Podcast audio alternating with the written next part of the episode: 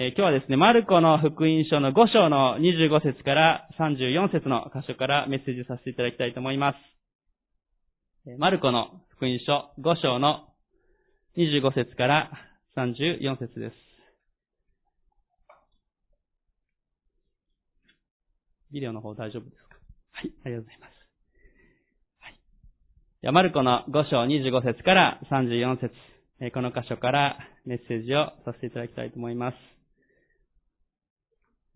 えお読みする前に、あの、まず、今年の2023年の教会のテーマは、ここに掲げている通り、私は福音を恥としません。福音は信じるすべての人に救いをもたらす神の力です。これが私たちの教会に与えられた今年のテーマ、聖句です。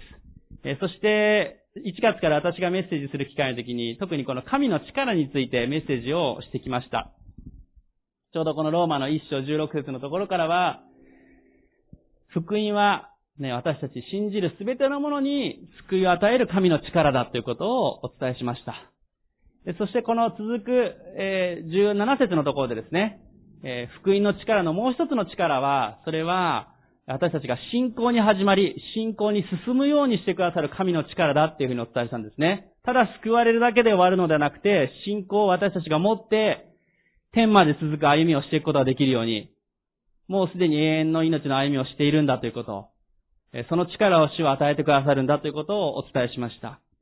今日はもう一つ、この福音の力、どのようなものがあるかということを見ていきたいと思います。タイトルは、癒しと解放を与える福音の力で、あの、お伝えしたいと思います。それでは、マルコの5章の25節から34節をお読みいたします。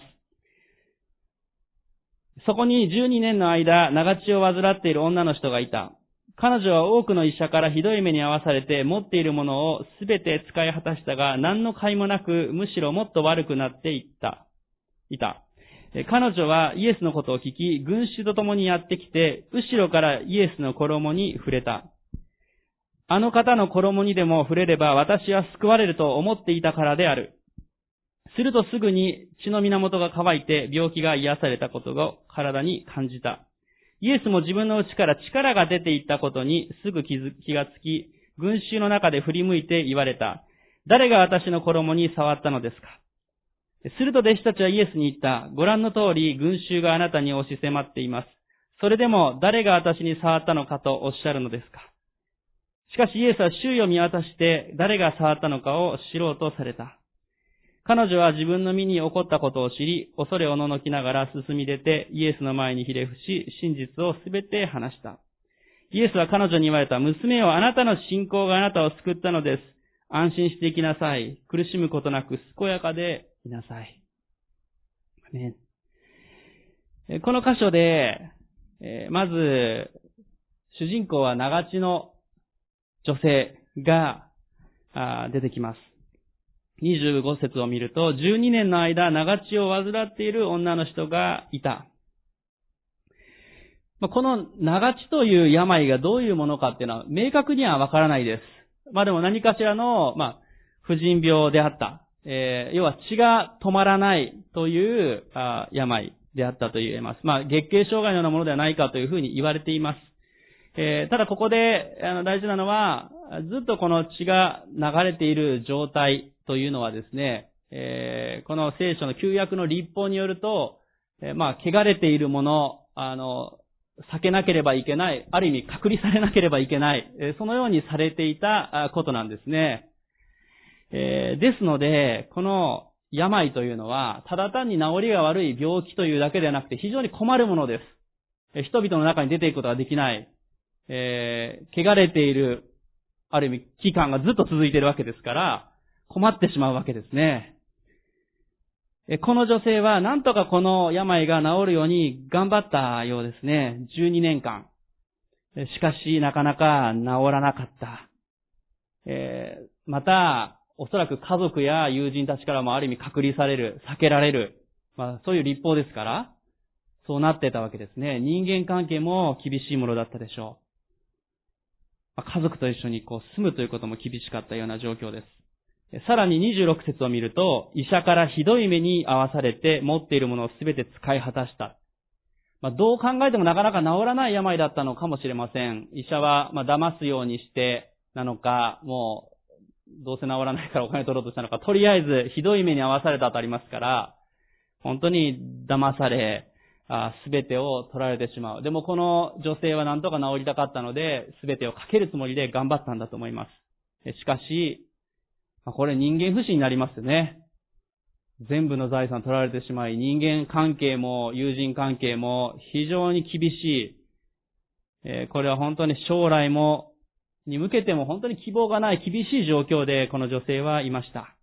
しかしそんな女性にある噂がやってきます。27節を見ると、彼女はイエスのことを聞きと書いてあります。あの癒しをしていて良い教えをしているイエス様が、まあ、近くにやってきた、ああイエス様に会えるチャンスがある。その時に、この長地の女性は、この方に出会うことができれば、癒されるのではないかという信仰を彼女は持ったわけですね。まあ、後のところを見ていくとわかりますけど、ただ単に癒されるというよりも、彼女は、この方を信じれば救われるという信仰があったわけです。まあ、28節少し飛んでみるとですね、あの方の衣にでも触れれば私は救われると思っていたからであるって書いてあるんですね。まあ、以前のあの訳です。これはね、癒されると思っていたからであると訳されることもあるんですけども、この救われるの訳の方が正しい2017年版の良い訳だと思います。癒しを求めていたんですけども、彼女は救いを求めていたんですね。何よりも救われることを願って、イエス様に出会いに行こうと。でもこの会いに行くのも大変ですよ。ある意味汚れているとされてますし、人々から嫌がられるし、なんで来るのっていうふうに思われるかもしれません。彼女は、しかし27節、群衆と共にやってきて、えこれ前の訳だと群衆をかき分けてとかですね、群衆の中に分け入ってという訳がされていたと思います。で彼女はなんとか、もう本当に体もきつかったでしょうから、這うようにして行ったのかもしれません。群衆と共にやってきて、そして27節後半、後ろからイエスの衣に触れたこの女性は、本当にこのイエス様に出会い、イエス様によって救われ、癒されることにかけたんですね。もうすべてを失い、人間不信にもなり、将来もない、持てるものもない。12年間、もうこれから先もダメかもしれない。諦めることもできた。しかし諦めずにイエス様に彼女は期待しました。今日皆さんにお伝えしたい一つ目のポイントがあります。それは諦めない信仰ということです。今日の一つ目のポイント、それは諦めない信仰ですね。癒しと解放を与える福音の力、そのためのある意味秘訣、それは諦めない信仰です。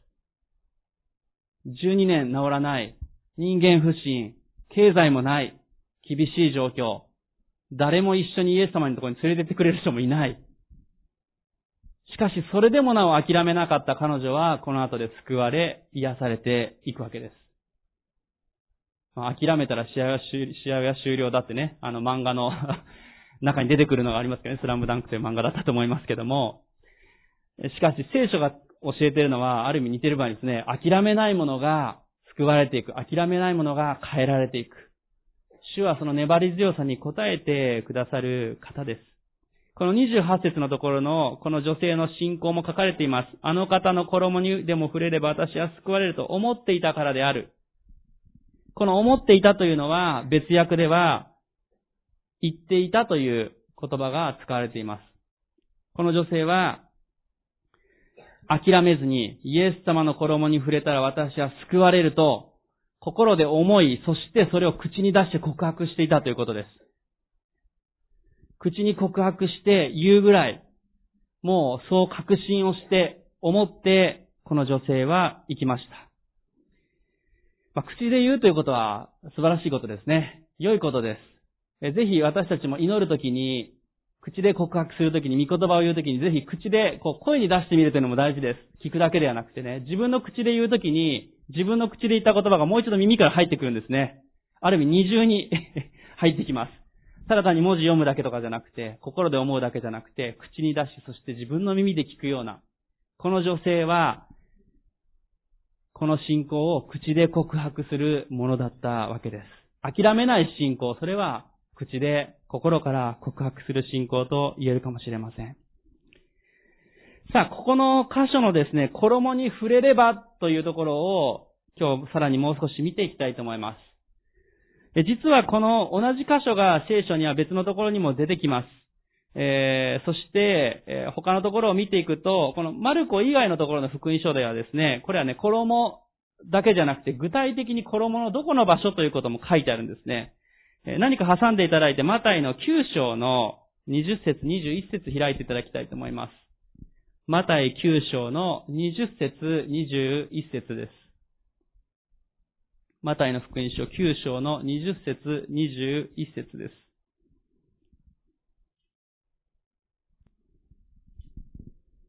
マタイの福音書9章の20節、21節です。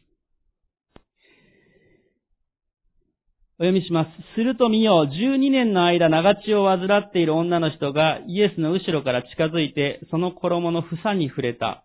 この方の衣に触れさえすれば私は救われると心の内で考えたからである。ここでこの女性は、衣の房に触れたっていうふうに書いてあるんですね。衣に触れただけじゃなくて、衣の房に、まあ、衣の裾にと訳される時もあるんですけども、房にがある意味正しい言葉だと思います。その衣の房に触れた。この衣の房っていうと私たちにはあまりイメージが湧きにくいかもしれない。衣の裾の方がね、なんというかイメージしやすいかもしれませんが、しかし、当時のまあ今もですね、ユダヤ人の方々、この衣の房というものがあるんですね。ちょっと写真を出して、まあこの今日は1枚2枚だけ出すんですけども、出ますでしょうか？すぐ出ないかな？出ますか？はい。この、えっ、ー、と、女性がイエス様の衣の、えー、房を手を伸ばしているところが見えるでしょうかね、こういう形でですね、この衣の端っこに、こう、房がえー、当時ついていたり、また、あの、今もユダヤ人の方々のこのショールというかつけているものの端にはついています。まあ、ちょっと拡大をするとですね、次の、もうちょっとね、荒くてごめんなさい。はい、えー、こんな感じでこうついてるんですね。具体的にどういう意味かというのを、ちょっと、これもですね、旧約聖書開きたいと思うんですね。映像をちょっと一回止めていただいて、はい。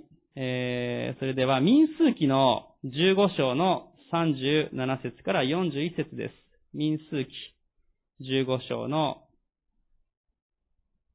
37節から41節です。民数記15章37節から41節民数記15章の37節から41節まあ、あの、この衣の房は偶然ファッションでついてたものではなくて、立法でこれも出てくるものなんですね。民数記15章37節から41節をお読みします。主はモーセに告げられた。イスラエルの子らに告げて、彼らが世々にわたり、衣服の裾の四隅に房を作り、その隅の房に青い紐をつけるように言え。その房はあなた方のためであって、あなた方がそれを見て、主のすべての命令を思い起こして、それを行うためであり、みだらなことをする自分の心と目の欲に従って、さまよい歩くことのないようにするためである。こうしてあなた方が私のすべての命令を思い起こしてこれを行い、あなた方、あなた方の神に対して聖なるものとなるためである。私があなた方の神主であり、私があなた方の神となるために、あなた方をエジプトの地から導き出したのである。私はあなた方の神、主である。ここで、えー、主はモーセにイスラエルの子らの衣服の裾の四隅に房を作りというふうに命じられてるんですね。だから今のユダヤ人の方々もその、被っているというかね、かけてるショールとかの端、この衣の裾に、えこの房がついている。まあ、あの、経験なユダヤ人の方々ですね、はしておられます。そしてこの青い紐がついているわけですね。えー、これはですね、えー、この時具体的にこの房を作るときに、この、さっきあの結び目があったと思いますけども、そこまでは具体的にここには書いてありませんが、この後でユダヤ人の方々は房を作っていくときに結び目をつけていくことになります。まあ今もそうなんですけども、えー613の立法に合わせて、まあ、先週大先生が立法についてのメッセージされましたけども、613の立法に合わせて613個の結び目がついてるとですね、え立法がそこに表されているというね、えーそのことを信じてユダヤ人の方々、今も、経験な方々は衣の房に結び目をつけて、つけておられるわけですね。えーそして、これは何をここで表しているのかというと、これは、まあ、立法なんですけども、えーここを具体的にこの民数記15章を見ていくと、その613の立法というよりも、どちらかというともっと言えるのは、39節に、主のすべての命令を思い起こしてそれを行うためであるって書いてあるんですね。これはまさに御言葉を表していると言えると思いますね。この衣の房は御言葉を表しているんです。神の言葉を、神の命令を、そして神の愛を表しているということができます。御言葉をこの衣の房は表しているんですね。いや、この箇所意外と面白いなと思うんですね。ユダヤ人の方々、イスラエルの子らがみんなこう衣の房つけて歩くわけですよね。そしたら向こうから歩いてくる人も衣の房つけてるわけですよ。御言葉を表してるこの橋のね。お互いにこう御言葉を表してるこう衣の房がついてこう歩き合ってるわけですから、えー、ね、ここで39節の後半にあるね、えー、その命令を思い起こしてってね、それは相手もついてますね。衣の房が。そして、みだらなことをしようとする自分の心と目の欲に従ってさまよをやることがないように、また、相手のことを許したりとか怒ることがないように、立法に書いてあるわけですね。父と母を敬えてね、相手にも衣の房がついてるわけですね。えー非常にわかりやすい、まあ、まるで、現代で言うと、こう、見言葉がこう入った T シャツを着てるような感じですよね。あの、ね、相手の T シャツにどうですか？日本中の人がみんな見言葉入った T シャツ着てたら、あの、だいぶ怒りが静まるんじゃないかなと思いますけれども、まあ、そういうことですね。目の、目から入ってくる、あ、見言葉大事にしないといけないなっていうことが、ある意味一つの効果としても言えると思います。えそして同時にこの衣の房にが御言葉を表しているということは、あの女性は御言葉をしっかり握ろうとしたってことです。触れたっていうギリシャ語は、掴むという言葉の意味がありますから、あの長地の女はイエス様の衣の房、御言葉を表すものに手を伸ばし、御言葉を握ったということです。御言葉を握る者は、癒しと解放を得ることができます。今日もう一つお伝えしたいポイントですね。御言葉を握りましょう。御言葉を握る者に、主の癒しと解放が、もちろん救いもそこにやってきます。皆さんは問題の時に、危機の時に何を握られるでしょうか財産でしょうか自分の力でしょうか人間関係でしょうかしかしそこで、御言葉を握るときに私たちは本当の力を得ることができます。ね、御言葉には私たちを変える力があります。御言葉を普段からよく読み、ね、問題の時に読むのもだいいですよ。でも普段からよく読み、心に蓄えておくこと、その習慣を得ているときに、それは大きな力となっていきます。さあ、そして衣の実はこの房にはですね、えーさらに意味があるんですね。御言葉の意味があるよってことを今お伝えしましたが、実はもう一つ意味があります。それは神の権威であったり力という意味もこの衣の房にはあるんですね。この裾につけなさいっていうこの衣の房には神の権威と力、その意味があります。まあ具体的に聖書の箇所他開くとですね、ちょっとあまり時間がかかって私もあのそっちに乗っていってしまうといけないので、サムエル記のところを見るとですね、えダビデ王、まだ王になる前のダビデとサウル王様って出てくるんですね。えーそしてもうダビデは王の油注ぎを受けてるんですけど、しかし、まあある意味善人というか今も健在のサウル王様に命を追われるわけです。エンゲリというところに逃げていって洞窟に隠れているわけですね。その時にサウルはダビデを殺そうと付け狙ってやってくるわけですけども、まあ、ある時、ダビデが、ダビデとその部下たちが隠れている時にサウル王の隙があってですね、もう殺せるっていうタイミングがあったわけですよ。もうずっと付け狙ってきた、もうある意味宿敵。えしかしその時にダビデは自らサウル王に手を下すことがしなかったんですね。神が彼を裁かれる。そうでないと神が立てた王を私は殺しちゃいけないって言って彼は手をかけなかったけども代わりに衣の裾を切ったって書いてあるんですね。そして手を伸ばして衣のその裾を持ってサウル王に見せるわけですね。私はあなたを殺すことができたけども、あなたの衣の裾はここにある。言うわけです。あの衣の裾っていうのは実は衣の房って意味なんですね。まさにこう、サウル王もつけてたわけですよ、衣の房を。まあ、あの、ちょっと罪を犯したりとか、だいぶひどい王様でもありましたけど、後半はね。しかし、衣の房がついてた。それを、ダビデは切って見せたわけです。その時にサウルはね、殺せって言ったわけじゃなくて、引き下がったわけですね。サウルのことを、サウルはダビデをある意味認めるような発言をその時にしました。ま、さに、さ、あれは象徴的なんですね。神からの力、権威が、サウルからダビデの手に渡ってるってことですね。殺すこともできたけども、殺さなかった。だからダビデがあの、サウルの衣の房を持った時に、サウル王は、ああ、自分の神からの権威と力がダビデのもとに行ったんだなっていうことを、実感として分かったんだと思いますね。ダビデも、まあ分かってたわけですね。あのね、衣の房には神様の権威や力ということがね、まあ御言葉には力がありますし、神の力が表されていました。マタイの福音書を見るとですね、あの面白いんですね。パリサイ人たちは、実はこのイエス様の時代にですね、衣の房をね、ひたすら長くしていたってことが書いてあるんですね。マルコの、ま、マタイの23章を見るとですね。パリサイ人ある意味見せかけの格好をつけた衣の房、私はこんなに見言葉の立法をこんなに見えるようにしてます、みたいな風にやってたわけですね。それは見せかけだっていうふうにイエス様は言われるわけです。さらに、このパリサイ人たちは、色鮮やかな衣の房にしていたということも分かっています。まあ、派手に見えるように神の権威を見せつけようとしたわけです。しかしそこには本当の権威はなかったわけですね。まあ面白いなと思います。しかしここで二つ目言いたかったことは、衣の房には神の権威と力が表されるものです。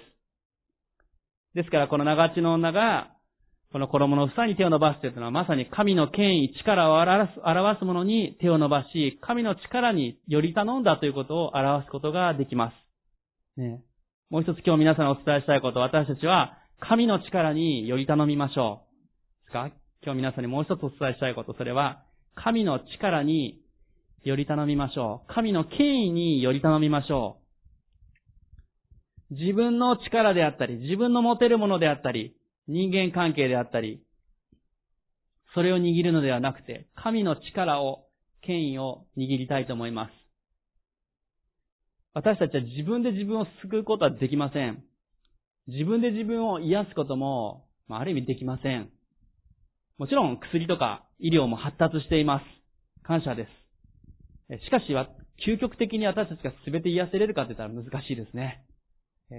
神は私たちを作られた方です。先ほど祝福式でも神の作品と言いましたけども、ですから私たちは作ってくださった方は全てご存知ですから、この方に信頼して神の力により頼んでいきましょう。さあ、そして、もう一つ、この衣の房の最後大きな意味があります。それは実は衣の房というのは救い主の癒しの印なんですね。衣の房は救い主の癒しの印です。この衣の房という言葉、ヘブル語でチッティートって言うんですけども、これは実は房という意味だけじゃなくて翼という意味もあるんですね。さあ、ちょっと旧約聖書のですね、もう一箇所開きたいと思います。マラキ書。あの、旧約聖書の一番最後の予言書ですね。しかも一番最後のページです。マラキ書の4章。ちょっと一気にまた飛びますけど、マラキ書の4章の1節から6節のところを見たいと思います。マラキ書の4章の1節から6節を開きたいと思います。旧約聖書の一番最後の箇所です。しかも最後の章になります。マラキ書4章の1節から6節開いてください。この箇所に、衣の房、救い主の印のことが出てきます。マラキの4章の、まず1節、2節読みます。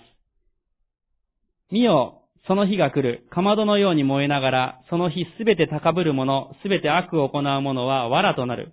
迫り来るその日は彼らを焼き尽くし、根も枝も残さない。しか、番組の死は言われる。しかしあなた方、私の名を恐れる者には義の太陽が昇る。その翼に癒しがある。あなた方は外に出て、勇者の子牛のように跳ね回る。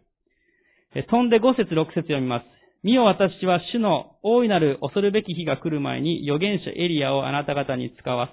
彼は父の心を子に向けさせ、この心をその父に向けさせる。それは私が来てこの地を誠実なものとして打ち滅ぼすことないようにするためである。ここで、預言者エリアって言葉が5節出てきますが、まあこれは後ほど分かってくるわけですね。これ旧約の最後の預言書に書いてあるわけですけども、これは、バプテスマのヨハネのことを表しているわけですね。バプテスマのヨハネが、救い主が来られる前に使わされ、悔い改めなさい。神の国が近づいたからと、悔い改めに促すわけですね。そして、2節いきますけれども、義の太陽が昇ると書いてあるわけです。この義の太陽は何を表しているでしょうかそれは救い主、メシアがやってくる、イエス・キリストがやってくるという予言なわけですね。イエス・キリストがやってくる。救い主がやってくる。そして、その翼に癒しがあるって書いてあるんですね。この、その翼にという翼は、あの衣の房という言葉と同じ言葉がこの翼に使われてるんですね。義の太陽が昇るとき、救い主がやってくるとき、その衣の房には癒しがある。これが救い主のメシアへの予言だったわけですね。ユダヤ人の方々ね、ヘブル語で聖書を読んでますから、同じこの衣の房と翼っていうことはね、私が、私たちからすると衣の房と翼と同じ単語ってイメージが全然違いますけど、ね、衣の房が翼なのっていう感じしますけど、ヘブル語で読んでたら同じ単語なわけですから、ああ、救い主の翼には、衣の房には癒しがある。それが印だったわけですね。救い主の。そして、この衣の房に癒しがあり、癒されたもの、救われたものは、勇者の子牛のように跳ね回る。癒しと解放がそこにはあるという救い主の予言なわけです。あの、長地の女は、この御言葉を知っていて、またイエス様のことを聞き、ああ、この方こそ救い主。この方を信じよう。信じます。そしてその方の翼には、衣の房には癒しがある。解放がある。それを信じてこの衣の房に手を伸ばしていったわけですね。この方の衣に触れることができれば、この方の衣の房に触れることができれば、掴むことができれば、癒しと解放を受け取れる。あの女性は、ただ単にイエス様の有名な噂を聞いたから、ただ単にその衣の房をパンと触った、衣を触ったっていうだけではないです。救い主としてイエス・キリストを信じる、その信仰があったわけですね。まさにすがりつくようにして、まあこの触れるという言葉はね、掴むという言葉、意味と、またこの触れるってギリシャ語は、掴むだけではなくてね、すがるって意味もあるんですね。あの女性は衣の房に触れたっていうのは、掴んだとも言えるし、すがったとも言えるんですね。さっきのあの写真、絵のような感じですね。本当にすがりつくように言ったんじゃないかな。もう本当に限界ギリギリのところでしたけども、本当に心からの信仰を表して彼女はこの救い主の衣の房に手を伸ばしていきました。ね、この衣の房は救い主の癒しと解放を表しているものであるということを今日もう一つお伝えしたいことですね。救い主の衣の房には癒しと解放がある。さあ、じゃあこれは私たちにとってもどういうことを表すかということを最後見ていきたいと思います。もう一度、マルコの福音書の5章に戻りましょう。マルコの福音書の5章の残りの28節のところからもう一度見ていきたいと思います。マタイの福音書の5章の28節以降のところをもう一度見たいと思います。28節から30節を読みます。あの方の衣にでも触れれば私は救われると思っていたからである。するとすぐに血の源が乾いて病気が癒されたことを体に感じた。イエスも自分の内から力が出ていたことにすぐ気がつき、群衆の中で振り向いて言われた。誰が私の衣に触ったのですか？この女性の信仰、救い主の印、この衣の房に、御言葉を、神の力を、救い主の印を握った時に、彼女は救われ、そして癒されたわけですね。この女性は自分ですぐに、ああ、癒された、実感したわけです。同時に、イエス様のことも書いてありますね。イエスも自分の内から力が出ていったことを、にすぐ気がつき。この力は、あの、精霊が下された時の力と、そしてまたここの御言葉にあるような神の力です。救いの力と同じ力という言葉ですね。あの、デュナミスという言葉が使われているわけです。ダイナマイトの語源になったような言葉ですね。爆発的な力が、同心円状にこう爆発が広がっていくようなあの力が、イエス様の内からこの女性に流れていったっていうんですね。そしてこの女性の内側から解放と癒しと、もちろん救いが起こるわけですね。人間技ではなくて神業というか、神の力が、すごい力がここで流れていった、そのことが書いてあります。ねえイエス様を信じる者に神の力が流れていくわけですね。イエス様はここでこの女性のことを触ったままほっとくだけで実は終わらないんですね。ここで、誰が触ったのですかってイエス様分かってたでしょ。でもあえてここで触れていくんです。31節からのところを続けてみます。すると弟子たちはイエスに言った。ご覧の通り群衆があなたに押し迫っています。それでも誰が私に触ったのかとおっしゃるのですか弟子たちは私たち分かんないですよってこんな人がいたら言うわけです。32節しかしイエスは周囲を見渡して誰が触ったのかを知ろうとされた。彼女は自分の身に起こったことを知り、恐れをののきながら進み出てイエスの前にひれ伏し、真実をすべて話した。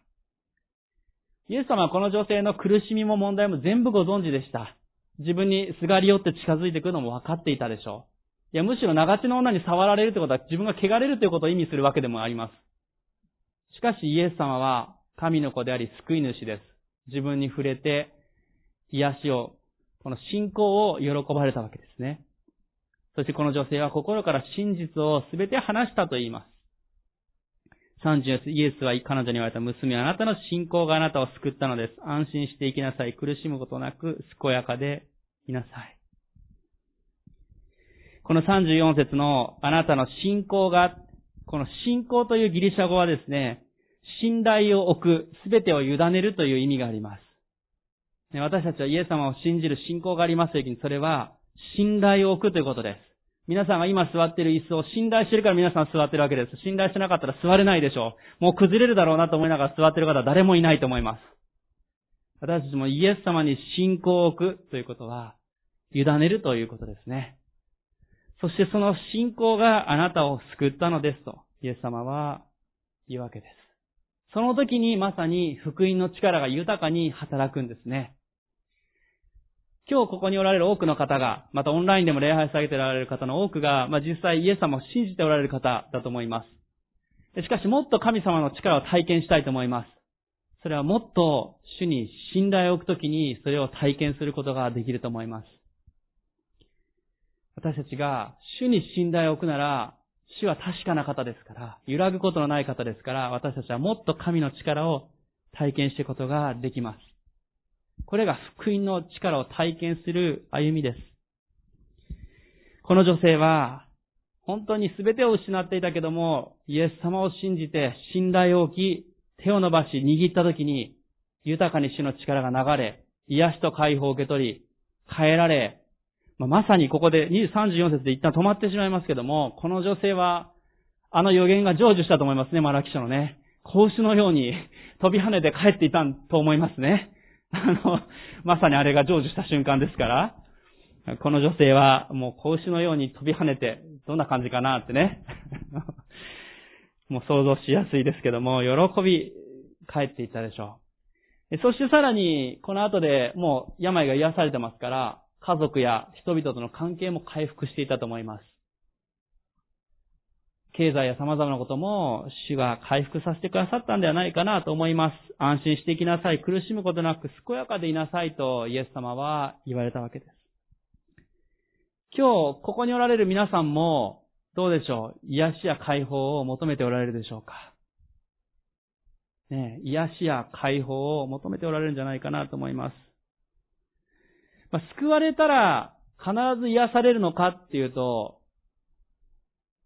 救いと癒しとはある意味セットというよりは別で考える必要もあります。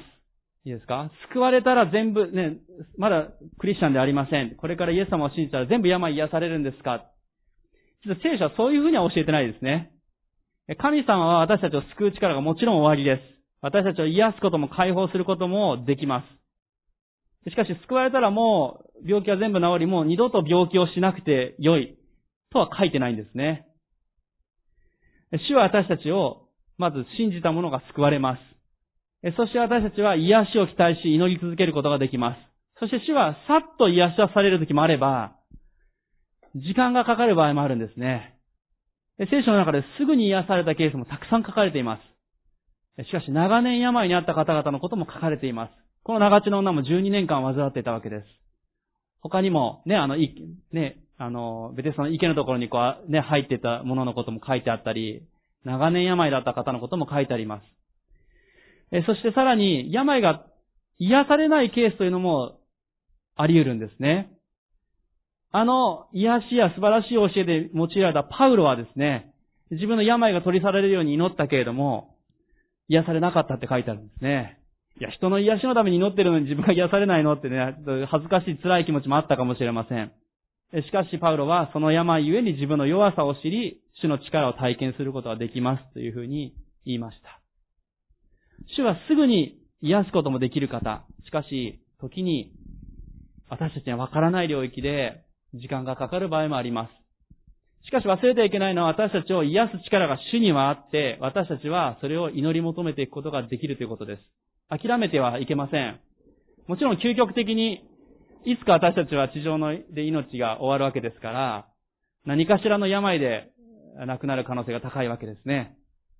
えー、ですから、すべては主の御手にあります。しかし諦めずに今癒しを祈っている方は癒しを期待しましょう。だって書いてありますもんね。安心して生きなさい。苦しむことなく健やかでいなさい。イエス様は言われました。同じように私たちにも言われていると思います。主よどうぞ私の病を癒してください。祈り続けましょう。主が触れてくださり、癒してくださると信じます。しかしもしすぐに癒されない場合も、期待し祈り続けることです。長地の中12年患ってたけども、期待し、掴んだようにですね、私たちも祈り続けなければいけません。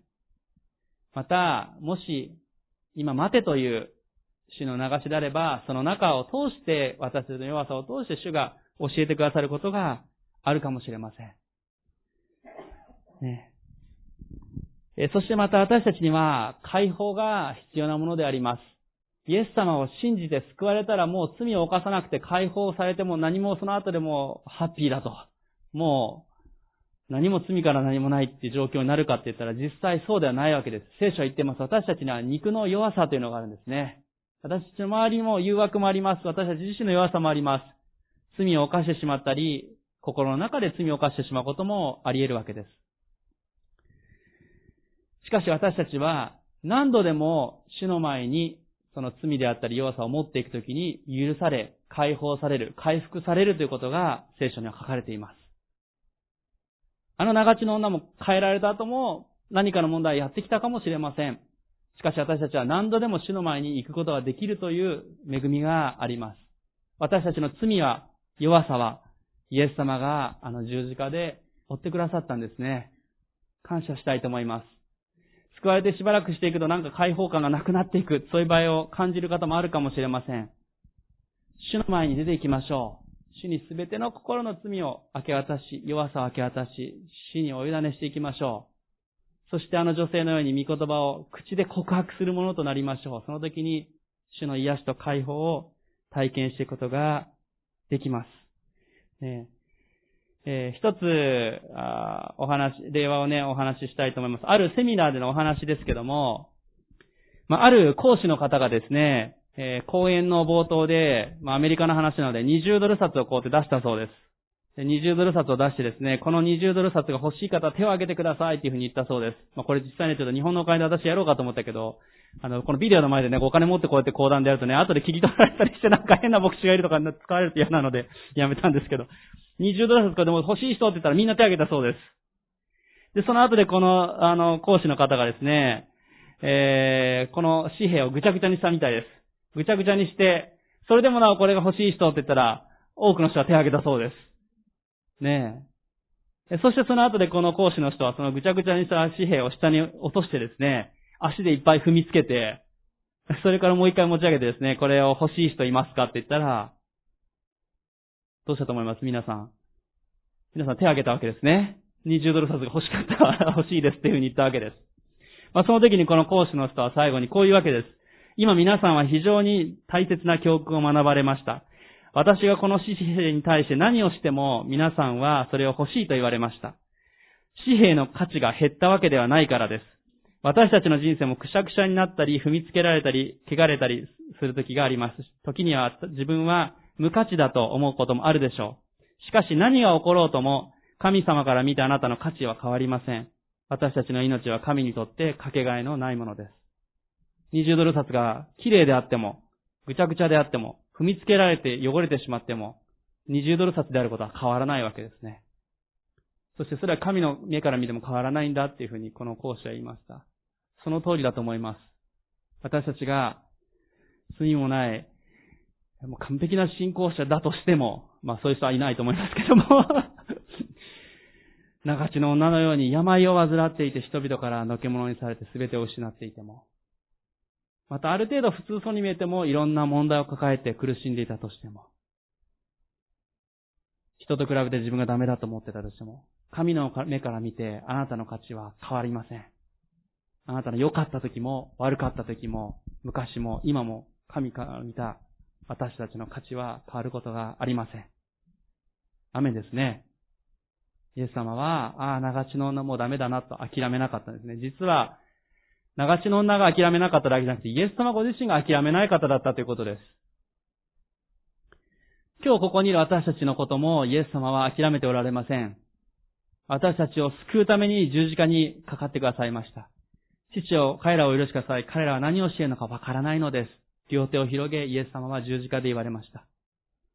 何をしているかわからない者たちのために命を捧げてくださったんですね。私たちが良い信仰を今持っているか、これから持っていくか、今までの歩みが失敗だったのか、どうなのか。でも、それらを超えて主は私たちを愛しておられ、私たちを救いたい、癒したい、解放したいと願ってくださっています。私たちがするべきことは、イエス様に信頼を置くことです。信仰を置き、この方を握りしめて歩んでいくことです。もう今自分はダメじゃないかな。イエス様は信じたのに、あの、その後で罪を犯したり離れてしまったり、うまくいってないな。そう思われる方もあるかもしれません。しかしあの、ぐちゃぐちゃの20ドル札と一緒です。私たちがもし失敗者のような信仰に見えても、今から変えられることができます。それができるのが神の力です。福音の力です。福音の力は救われる時の一瞬だけではありません。私たちの人生の苦しみの中にも働いてくださるのが福音の力です。私たちはもう一度この福音の力に立ち戻り、この力をいただき、内側から変えられていくことを願っていきましょう。最後にあの、マラキ書の4章の2節をもう一度お読みいたしたいと思います。